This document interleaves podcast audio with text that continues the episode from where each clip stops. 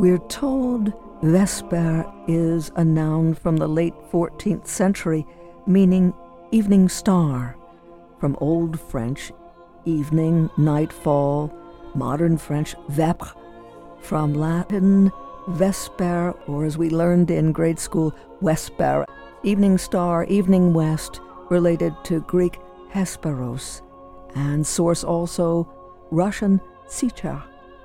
When plural, Vespers is the sixth canonical hour, uh, attested from 1610 or so, from plural of Latin evening.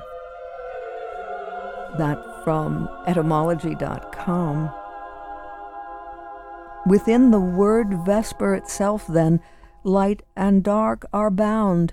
Evening, star. The darkness of the evening, the light of the ever radiating star and so it should be no surprise to discover that at the heart of the Vespers service of evening prayer would be this hymn, O gladsome light.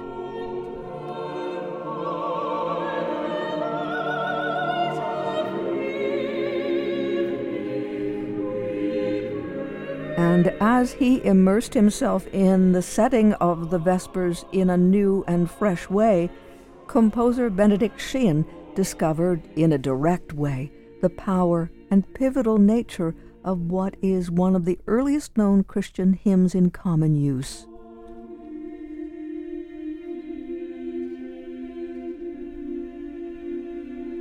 Realizing that O Gladsome Light was also the heart of Vespers, light was also the heart of Vespers, something I think I had sensed intuitively from long years in church I saw that light, and in particular light from darkness, was somehow the theme of Vespers as a whole.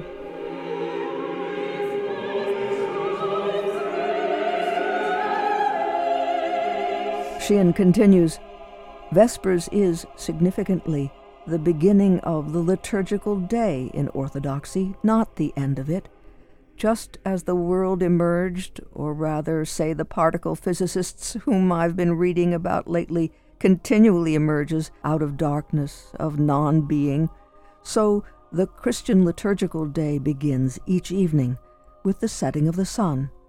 At the risk of waxing philosophical, I observe here that what might seem at first glance to be an accident of liturgical scheduling becomes, upon closer inspection, a powerful existential symbol, one that sends out threads of connection deep into the realms of cosmology, biology, quantum mechanics, and human psychology.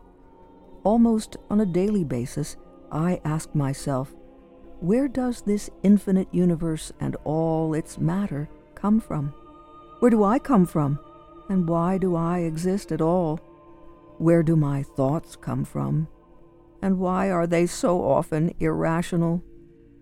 Underneath such questions, at least for me, lies a veritable ocean of darkness, and my own tiny lights almost always seem comically incapable of illuminating any of it. Yet at the same time, within these unsettled depths, there also seems to me to be something, or perhaps someone, a presence, a mind, a voice that says gently but with tireless insistence, Let there be light. And behold, for no apparent reason, there is light, there is meaning, there is form, there is personhood, there is consciousness, and not only is it, but it is good.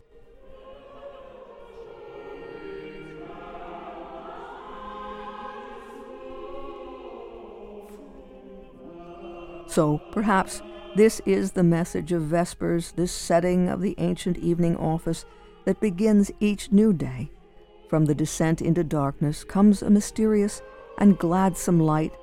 This has certainly been my own experience over this past year and a half when COVID has reigned with all its unresolvable complexities and knotty, irregular rhythms, that through it all, something new and bright and good might yet be created. I pray that my piece, whatever its flaws and inconsistencies, will bring some light to you as well. Words of Benedict Sheehan, August 20th, 2021, in the album notes for this recording of Vespers featuring the St. Tikhon Choir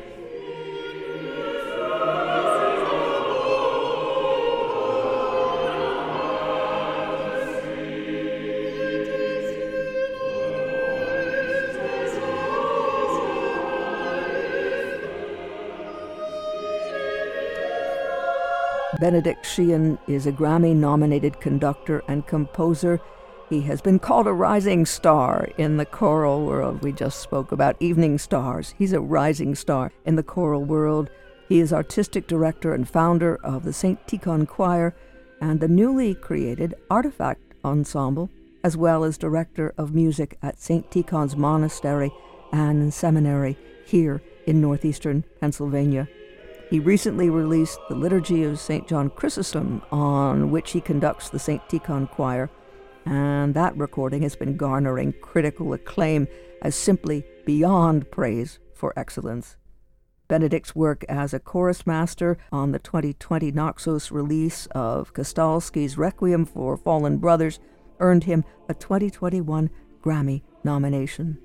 And his work, Vespers, has been recorded by Cappella on the Cappella Records label, and it will have its first full performance in public this weekend. And that will be first in New York City, then in Wilkes-Barre, and then in Bethlehem, Pennsylvania. Benedict Sheehan and Lydia Given, general manager of the St. Tikhon Choir, paid a visit to the WVIA studios to talk with us about the Vespers before these upcoming concerts and how it all came together. For the last 12 years, I've lived and worked at St. Tikhon's, which is a monastery and a, and, and, and a school of theology. It's the oldest Orthodox monastery in North America. It was founded in 1905, but it's been around for some time. And one of the things you have at a monastery is you have if you is you have a church service every single day, usually two times a day.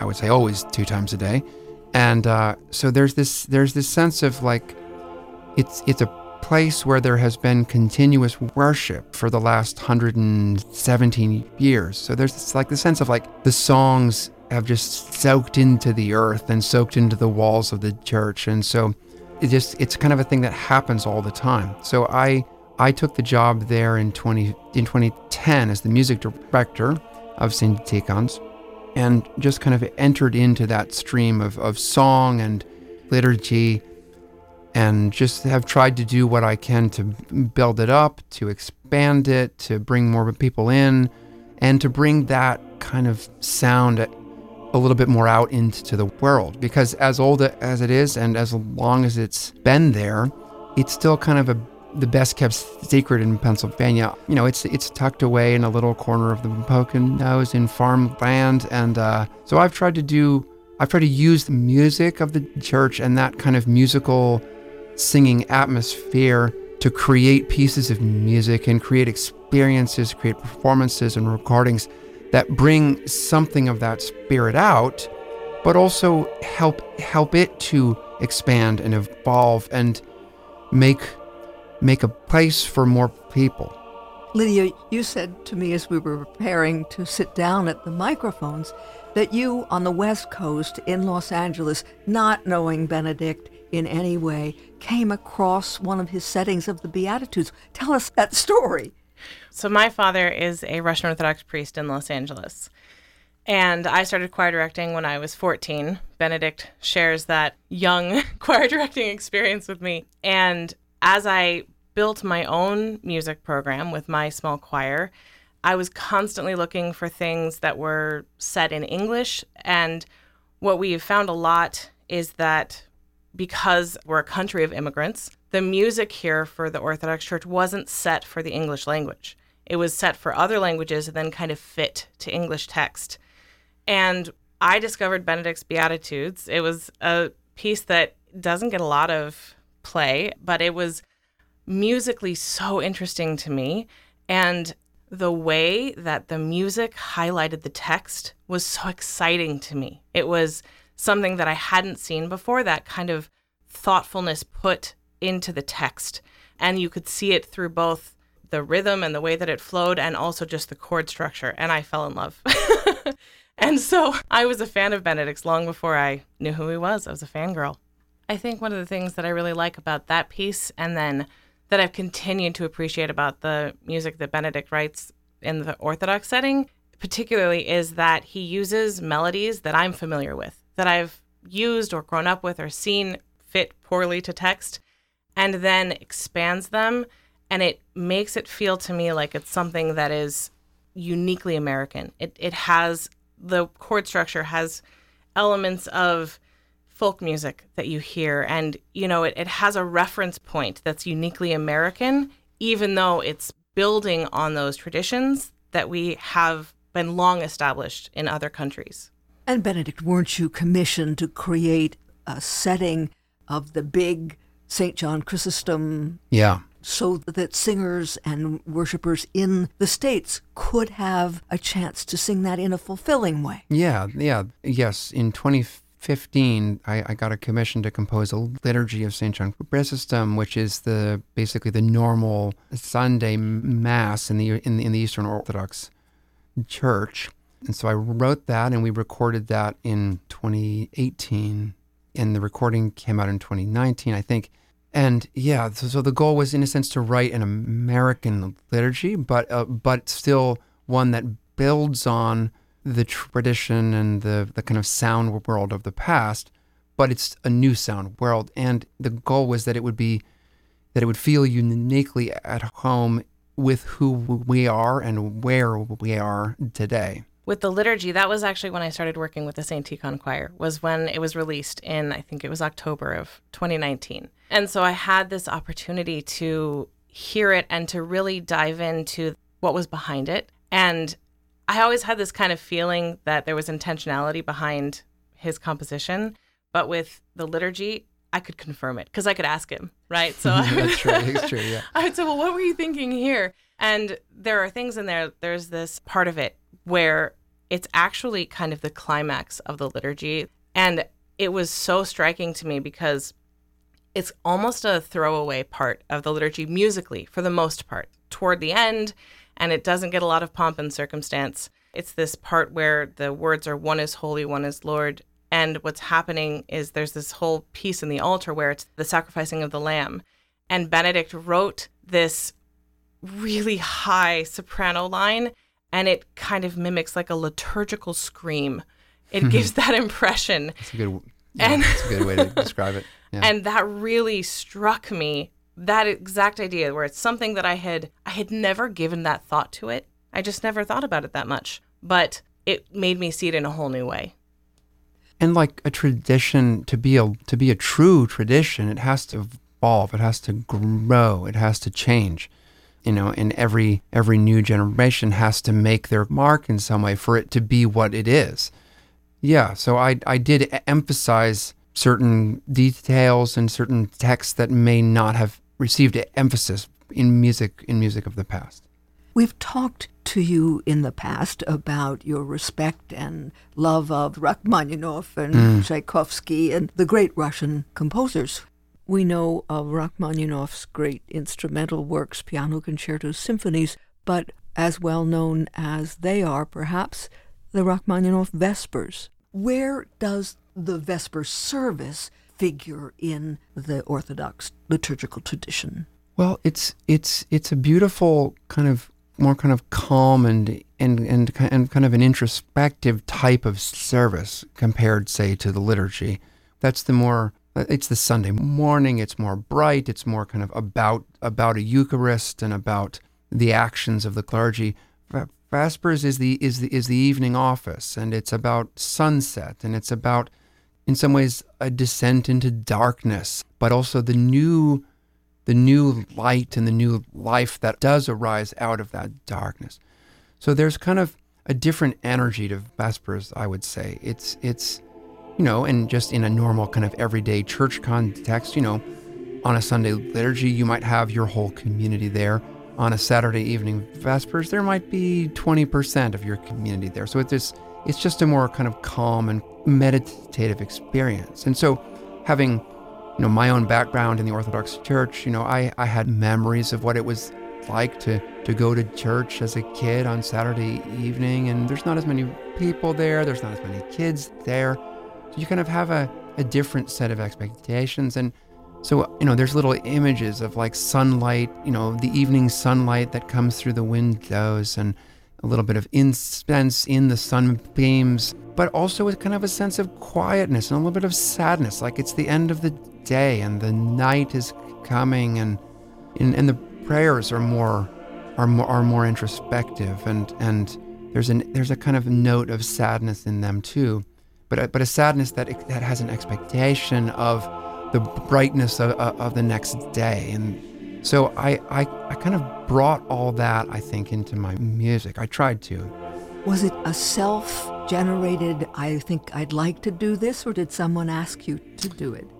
So the, the very first I- impetus to write this came from the abbot of, of St. Tikhon's, Father Sergius, whom I know you've gotten to speak with before. So it might have been like as long ago as 2016. He came to me and said, Hey, how about you write a vigil? And that was the original thing that he asked me to do. But he said, like Rachmaninoff. And so I was like, Huh, write a vigil. You know, and other things kind of got in the way. I wrote the liturgy instead for somebody else, and I've written other things in the meantime. But at that time, I, I started to compose a bit and started to put some ideas together. And I worked on it a little bit at a time. And I knew that, in a sense, what, what, what he wanted me to do, like Rachmaninoff, was to was to draw on the body of the ancient of the ancient Slavic chant and to do arrangements or pieces that were inspired by those. So, un- unlike the liturgy, where it's mostly all new melodies, I started with a body of existing melodies as kind of my point of departure. So I worked on it a little bit at a time over the course of the last, I guess, about five years from that point and I wrote a few movements that ended up being kind of like a, a, dry run for some of these things. And over the course of working on it, it became clear to me that I wanted to, to just put my energies into the Vespers part of the all night vigil. And for those who may not know how these things work in the Orthodox liturgy, so what's called the all night vigil is actually a combination of three different services Vespers and Matins, and then one of the hours. And the idea being that you would be in church all through the night and you would go through all the offices, right? But I, I wanted to concentrate on the first part of it, which is the evening office. So that's what I ended up doing. And I felt like I could. So, where in Rachmaninoff's piece, which is also drawing on the body of Slavic chant, he does kind of excerpts from all three of them. I thought I could actually do a little bit more of the actual service and expand on it and maybe even kind of add some things in that aren't always in there and to create a more complete arc with only the evening office. And so, at what point are we now? Are we about to be invited to hear the premiere? Is, you are. are. yeah, yeah. As I said, I worked on the piece over the course of about five years, you know, a little bit at a time. But then in the spring of 2020, the world shut down, and, and I was like, what am I going to do? So I wrote a lot of music. I actually I actually finished, I think, five major works in that time. So this was among them. And I, you know, I had a lot of I had a lot of time in my office just sitting there, right? So it's like you're a composer and your life as a composer, my life didn't actually change that much. I just got, had more time. Yeah. So so I got it done in the spring of 2021 and then we made a recording of it in July of 2021 and that recording came out that fall. So, unlike the liturgy, you know, the music is out in the world, but we didn't get to do a live performance. So, we have never sung the piece in front of an audience, and nobody's ever sung it continuously. So, that's an also an interesting thing because when you make a recording, you know, you do a little bit at a time, you might not do it in, in the actual order.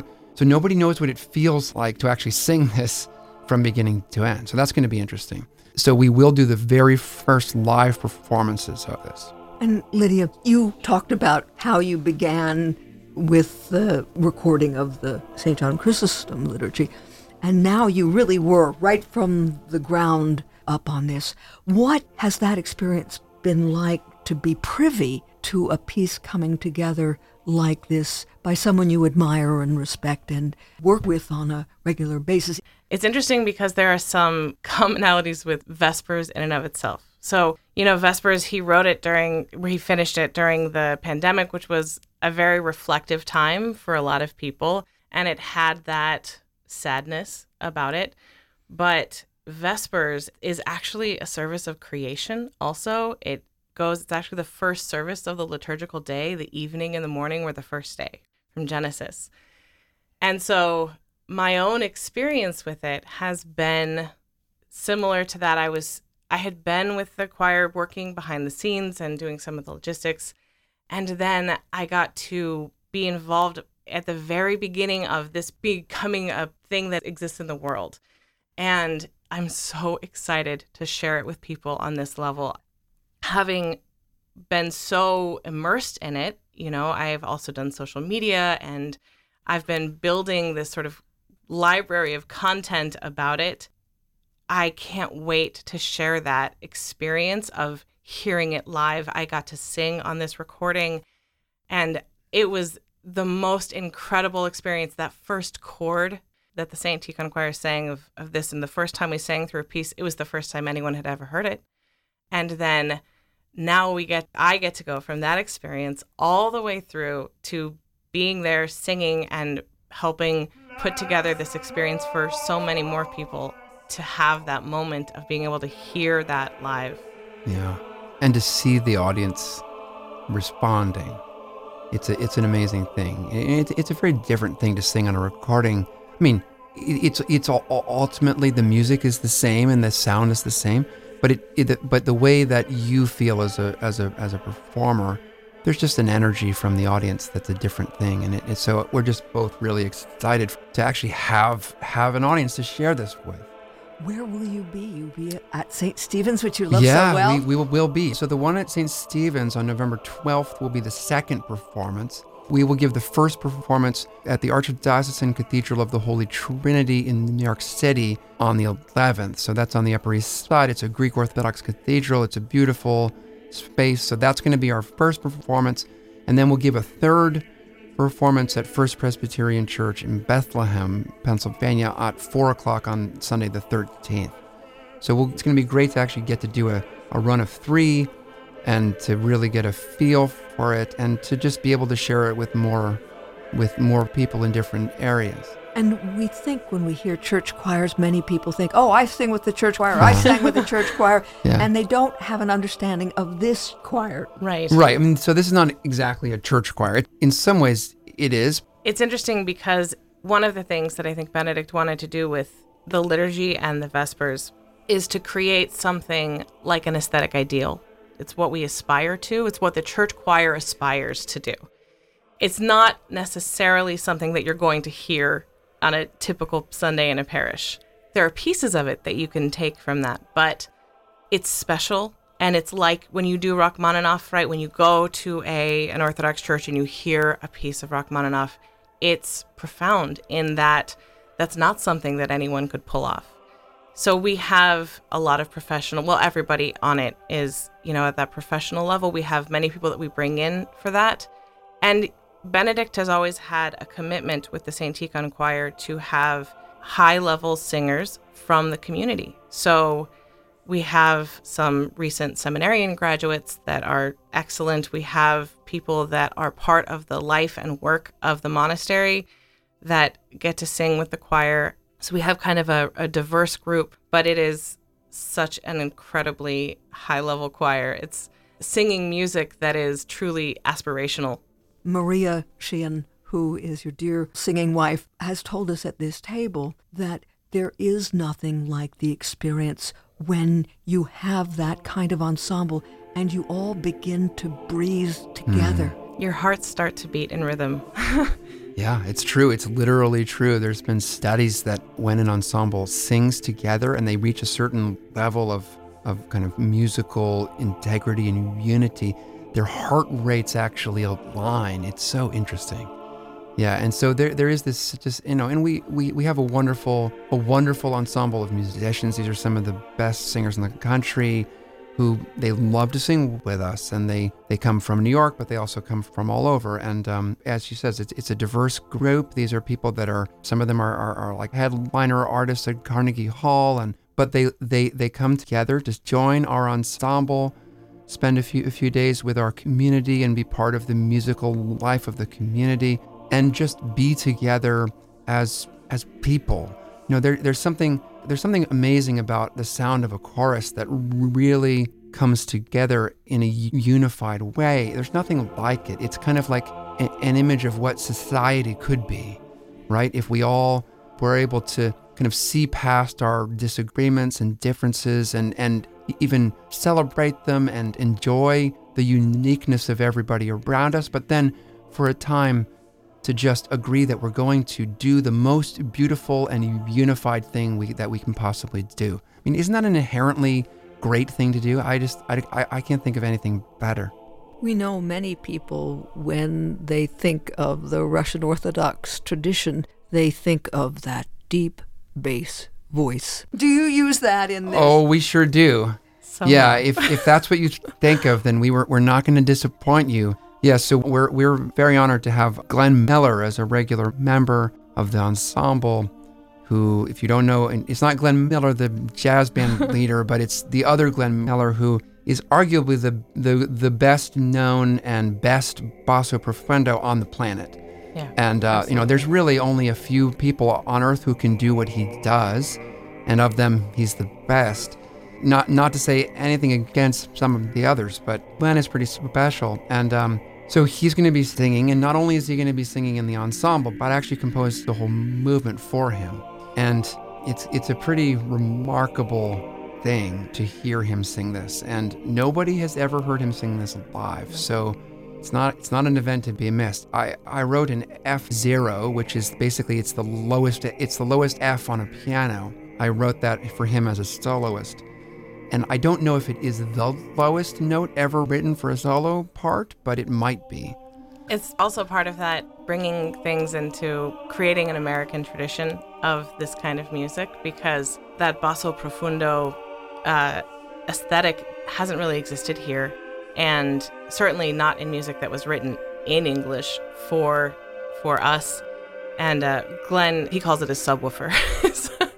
come and hear his subwoofer. It's it's incredible that piece. It's the Song of Simeon, which is it's a prayer that we read every evening, and it's the culmination of his whole life, of Simeon's life in the in the Bible and his whole story. He'd waited so long for what he got to experience, and then he did, and he was ready to let it go, and that's where that piece comes from.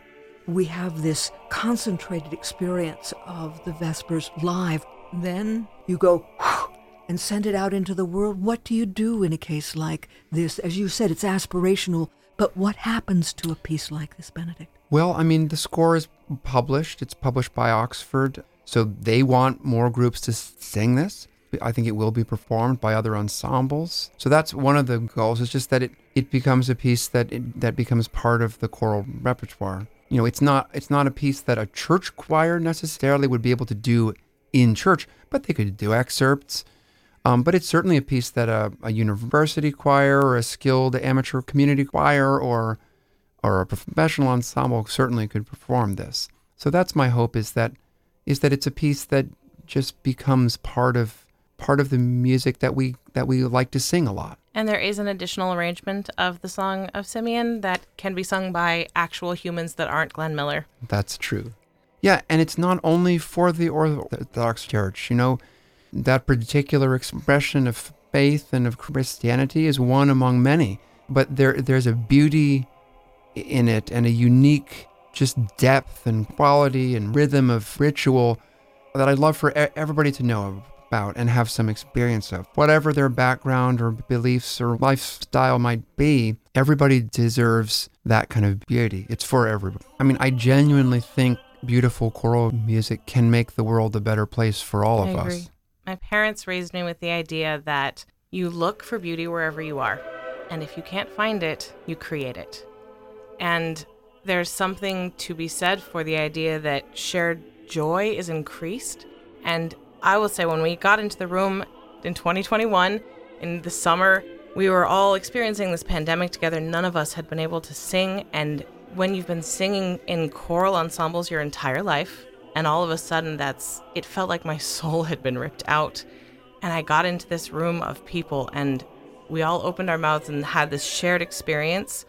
And it was us finding that common beauty and that joy, and it made it better. Every every part of that, finding, looking for something that we shared and that was creating something beautiful, it it exponentially is better than it could have been any other way. Lydia Given, general manager of the St. Tikhon Choir, who took part in this recording of the Vespers by Benedict Sheehan with the St. Tikhon Choir, and also a choir director in her own right. Benedict Sheehan, two time Grammy nominated conductor and composer, artistic director and founder of the St. Tikhon Choir, and director of music at St. Tikhon's Monastery and Seminary here in Wayne County. The world premiere performances of the Vespers will be presented this weekend, three times. On Friday, November 11th at 7:30 p.m. at the Cathedral of the Holy Trinity in New York City, East 74th Street. The second performance on Saturday, November 12th at 7:30 p.m. at St. Stephen's Episcopal Pro Cathedral, 35 South Franklin Street in downtown Wilkes-Barre. And then Sunday, November 13th at 4 in the afternoon at the First Presbyterian Church in Bethlehem, Pennsylvania on Center Street. For more information on the web, sttikhonchoir.org. S A I N T T I K H O N choir.org. The recording has been released on Cappella C A P P E L L A, cappellarecords.com. And again, the world premiere performances of Benedict Sheehan's Vespers this weekend, November 11th at 7:30 p.m. at the Holy Trinity Cathedral, East 74th Street in New York City. Also on November 12th, Saturday evening at 7:30 at St. Stephen's Episcopal Pro Cathedral, 35 South Franklin Street in Wilkes-Barre. And also on the 13th at 4 in the afternoon in the Lehigh Valley at the First Presbyterian Church, Center Street in Bethlehem. For more information on the web, sttikhonchoir.org.